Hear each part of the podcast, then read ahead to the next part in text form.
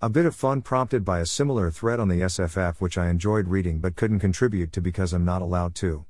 The idea was to select a team of rods numbering 5 you would invite to fish with you on an exclusive river beat. It could be anyone, celebrity, famous, infamous, friend, local, foreign, dead, alive, love or hate, and a short list of reasons why. There were quite a few great suggestions I'd happily have had a day with, and also more than a few I wouldn't. In this bitter and twisted version, I've modified the idea to a list of 10 Lomond anglers, alive or dead, present or past, well known or not, fly or troll, that I'd like to share my boat with for a week, for a day each, Monday to Friday, two at a time with me as Gilly on the oars slash net in a week of good fishing conditions. And with the final day Saturday invite going to the two with whom I'd most enjoyed the weekday out. Only stipulation is the day would be spent in their own particular fishing era when there were salmon and sea trout a plenty, but using present day boats, engines, rods, reels, lines, and equipment. I'd be mortified myself having to take anyone from a previous era out now to let them see what we'd allowed Loch Lomond to become in 2020, but their reactions to today's fiberglass boats, modern marine engines, depth sounders, carbon rods, tapered plastic lines, monofilament casts, tobies, Rapala, dapping, etc., would be priceless. After a lot of thought, here's my own choice. Day 1.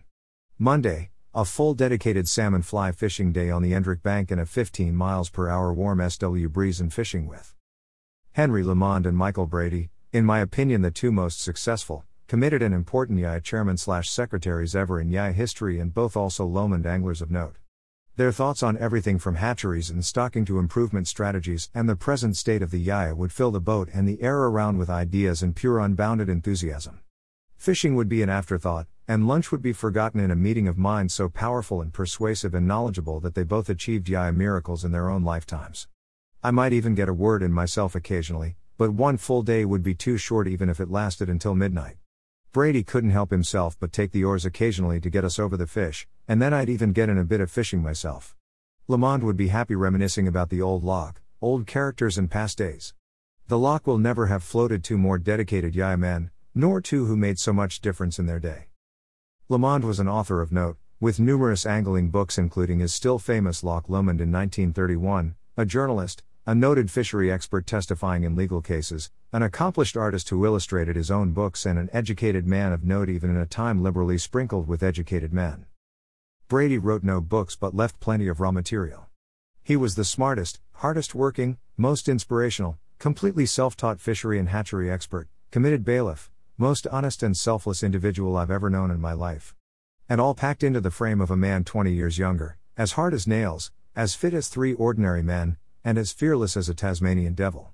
His intelligence and self garnered knowledge was based on intensive reading, but he was no dedicated scholar, having left school at the earliest possible date and then training and qualifying as a diesel mechanic.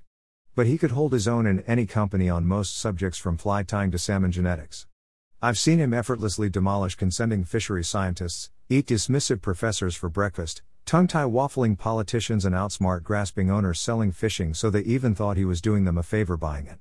He was generous to his friends with his time and his knowledge and fierce and uncompromising to his detractors. But he never held a grudge, seldom pursued a discredited adversary, and forgave easily. Oh, that one of the two of them was still to come in the future to help us out of the mess we're in. Day 2. Tuesday, William McGibbon and Ian Wood, a half day on the trolls with McGibbon at the helm and the modified Toby's on to see what he thinks of boat, engine, and modern trolling, and a half day on the fly on the Endrick bank with me on the oars slash electric engine, and them on the fly rods to see their different techniques and methods. I think I'd have liked to have fished with McGibbon, and we'd have gotten on well. William McGibbon was a local Luss man, and leased the Luss Hotel there. He had a reputation as the most successful Lomond salmon angler of his generation, when there was plenty competition. He fished alone, without the services of anyone on the oars to keep the boat in the right water at a time when most of the other gentlemen anglers employed local boatmen slash gillies. He could troll and fly fish with the best of them and modified his own rowing boat to take an inboard engine in the days before outboards and when oars were the only alternative. He caught a prodigious number of salmon each year, most out solo and many on the fly. In season 1925, he alone killed 60, 60 salmon and grilse. After retiring from the hotel business and at the peak of his angling powers, he was drowned by Lomond on 28 January 1927.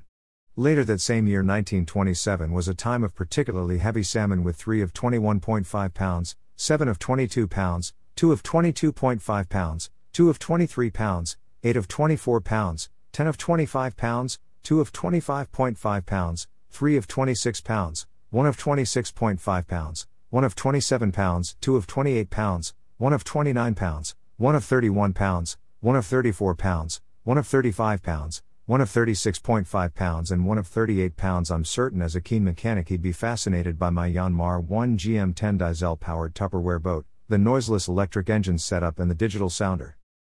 I'd want to watch how he adapted to modern lures and equipment, but I also suspect he'd be reluctant to abandon his own methods which worked so well. And I defiantly want to know exactly what happened in the January 27 storm which ultimately caused him to miss out on the season of monsters noted above. Ian Wood was one of the best known Lomond anglers of his generation, and his name is still synonymous with record catches of fly caught salmon from Lomond's Endrick Bank. His catches of salmon on the white tipped turkey winged flies he invented became legendary. He haunted the Endrick Bank area, seldom if ever trolled, and was on the Yaya Committee in the 1950s. He became the first editor of Trout and Salmon magazine, leaving his Lomond fishing to take up the job. What would he make of 15 feet carbon fly rods weighing the same as his old rod bag and depth control by battery power? No noise, no effort, and no toiling boatman. I'd show him my own box of salmon flies for Lomond, which won't look any different from his, packed as it is with size 6 turkey and golds, turkey and mixeds, and mallard and yellows. What would they both say when told they had to put all salmon they caught back in the water alive by law, that mutant salmon were now raised in millions in sea cages and that had decimated wild stock, and that seals, mergansers, beavers, and fishery scientists were all now protected species. We'd come to a special agreement on the day that any fish caught would be killed, as they were in their own day, and agree that if they both killed five each, it wouldn't make one iota of difference to the survival of Lomond as a fishery. Day 3. Wednesday. Willie McGrandle and James McGrandle. A full grilse trolling day with Toby's in Rohrden and Waters with the evening for sea trout on the fly around Fad, Moan or Morin. Willie McGrandle and James McGrandle, the two best known to me of four McGrandle brothers who all fished Lomond. They could troll or fly fish equally well, salmon or sea trout, whatever the season or weather. They were already past retiral age when I met them but took an interest in my own development as a Lomond regular. They first introduced me to the ways of the golden sprat. Their brother George lived somewhere on his south coast and had access to natural sprats just off the trawlers when it was almost impossible to get them in Scotland, and they consequently always had plenty of jars which they occasionally gave to those they thought would use them properly.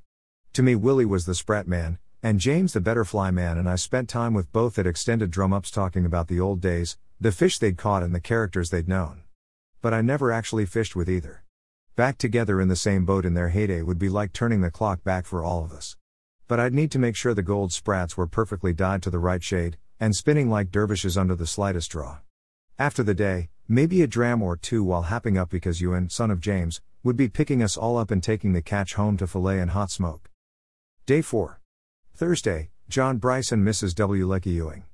A day of mixing it up, partly salmon on the big fly around the islands, partly dapping the daddy, maybe on the road shore or around Rowchoish, and an extended drum up. John Bryce, John wasn't known much outside Balmaha or for catching large numbers of salmon or sea trout. He caught his share, but the reason for his inclusion is he was the best of company regardless of his own circumstances, which he completely disregarded in the process of making everyone else's Lomond Day one to remember. He was a social animal, and often would spend more time ashore round the fire, eating, drinking, telling outrageous stories, and making the rest of the company laugh, than out fishing. John suffered most of his adult life from crippling rheumatoid arthritis and gradually had every moving joint in his body removed and replaced in stainless steel. He became a guinea pig for testing new RA treatments, some even before they were licensed, in a desperate effort to keep himself going. He enjoyed a varied succession of careers from professional deep sea diver, scaffolder on the Inverkip power station chimney to tunneling engineer, a bit of a puzzling mix. He was also a noted terrier man, fox man, shooting man, wildfowler, spaniel man and game angler. A man of indomitable spirit and courage, he soloed his Lomond boat mindless of the dangers and the physical pain involved. He many times competed for, and eventually captained, the Scottish disabled fly fishing team. As things deteriorated, he himself modified his shotgun forend to something approaching a Tommy gun grip, which helped him to continue shooting long after a standard gun would have become unusable. He was one of those fortunates who never suffered from hangovers, and I seldom saw him refuse a dram. He loved dapping the daddy as it allowed him to fish without the tiring, endless casting involved with the fly, yet gave him the same chance of a fish as any other able bodied fisher. He thought nothing of being released from hospital after a long stay and being on the lock with me the following day, ignoring all pleas for him to take it easy. The Heart of an Lion. Mrs. W. Lecky Ewing was the wife of Major Lecky Ewing and they moved to live on the lock side in 1922. At a time when few women took up salmon angling as a sport, especially on Lomond, she seems to have been unique in that she fished regularly and seemingly was easily as successful as her husband. On the afternoon of June 30, 1927, that year again, they left Balmaha in an east wind heading for Derrick but decided to fish down Inchfad first. At the first point, while the major held the boat, she rose to the mallard and yellow on the bob, hooked and landed a male salmon of 36.5 pounds. The fish was later set up and presented to the Yaya where for years it hung in Luss Public Hall. Maybe it's still there. A day out with the lady, who could obviously fish a bit, would be a real curiosity. I've never shared a boat with a competent fly fishing woman, and I'm certain John would be just as keen as myself to see her in action. And anyone who's landed a salmon over 30 pounds on the fly, never mind from Lomond, would be worth their seat for the day. The day out with them possibly wouldn't produce as much in the way of fish in the boat as with some of the others, but the company would be the finest and another big fish would always be a possibility. Eventually, John had to give up the lock due to ill health, and is no longer with us, but I'm sure would relish another easy, relaxed day touring round his old haunts. 5. Friday, Monty B. Mulligan and Bill McEwen, Again, a day of mixed trolling and fly on the sea trout drifts. Both could do either, though both preferred the fly. Montague B. Mulligan for years provided the weekly Lennox Herald angling reports from Loch and River. McEwen did likewise in numerous angling publications, wrote countless articles about Lomond, and also the book that got so many of the present generation of Lomond anglers hooked. Both were avid Lomond anglers and didn't just talk a good game. They were out constantly and had the pedigree to underwrite their inclusion here. Few will know much about M. B. M., as he signed himself in his many reports, but you soon will as my serialization of the scrapbook progresses.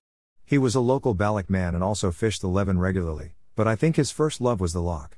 He would have seen both at their best, around the years before and just after the Second War, would have witnessed some historic and record catches and the development of gear and tackle from greenheart, cane and gut to fiberglass and nylon. He wasn't shy in expressing his opinions and would, I think, be good company in a boat. Bill McEwen's last few years overlapped my own first years on the lock. He'd started out in a time of plenty, with a lock full of salmon and particularly sea trout. Sea trout runs were prodigious and on the fly fishing was superb. Reports of numbers of fish caught in these days were staggering. The addition of hatchery reared stock obtained from over from the river Vistula and the Baltic, if anything, made things better. He fished through it all, salmon and sea trout, but by the time I arrived had already started to see and warn in his articles about the decline. Still, if we were still getting fishing now that he classed as in decline then, we'd think we were in heaven. I met him only once or twice in Balmaha, saw him fishing regularly, but never talked to him at length. But a day in a boat with him would I'm sure lead easily into countless stories, memories and reminiscences. I'd even let him use my own 15 feet Gray's long Lomond rod, longest in a series which he had specially built to allow him to fish the bob fly for the maximum time but without tiring. He is the most recent of a succession of Lomond's well known writers who over the years kept Lomond fishing on the map and enthused generations of anglers to take up the challenge of the big lock. Day 6, Saturday, special invite day, Henry Lamond gets an unchallenged at number 1, the prime stern seat as befits his seniority, with Ian Wood at number 2 in the bow. Henry Lamond gets his invite because without doubt he is the founding father of the modern Yaya and did more than anyone ever did to ensure angling on Lomond was there for all the generations that came after. Not only that, but he did so in a considered, measured, and gentlemanly fashion, persuading, explaining, by his own personal example and by the sheer power of his intellect. As a lawyer, his respect for, and adherence to, the written law is a prerequisite for all Yaya chairmen, a point sadly lost on the present incumbent.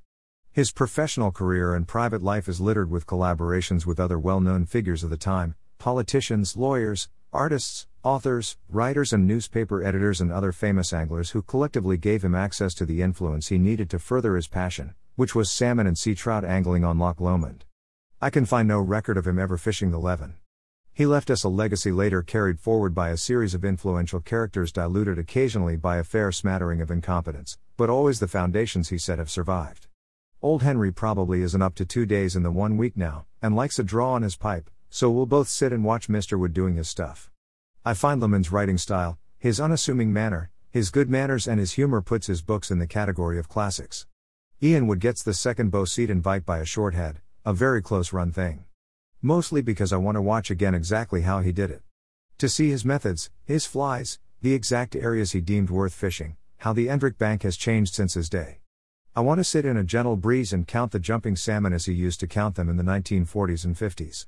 I want to watch him rise to the bob, right up close, hook play and land a salmon of over 25 pounds. I then want to see the look on his face when I tell him to put it back and tell him that's what salmon angling means these days. Again, his books are masterly in their descriptions of how best to fish Lomond, and are a window to a bygone age. After this last fish is landed, I want to stop, right then, and so will he, I expect, disgusted at what's become of the once famous Yaya and the memorable fishing he enjoyed. And then the three of us will head back into the drum up ball roaster to meet the other eight to swap a few flies, share a dram or two, and say our goodbyes. Get Outlook for Android?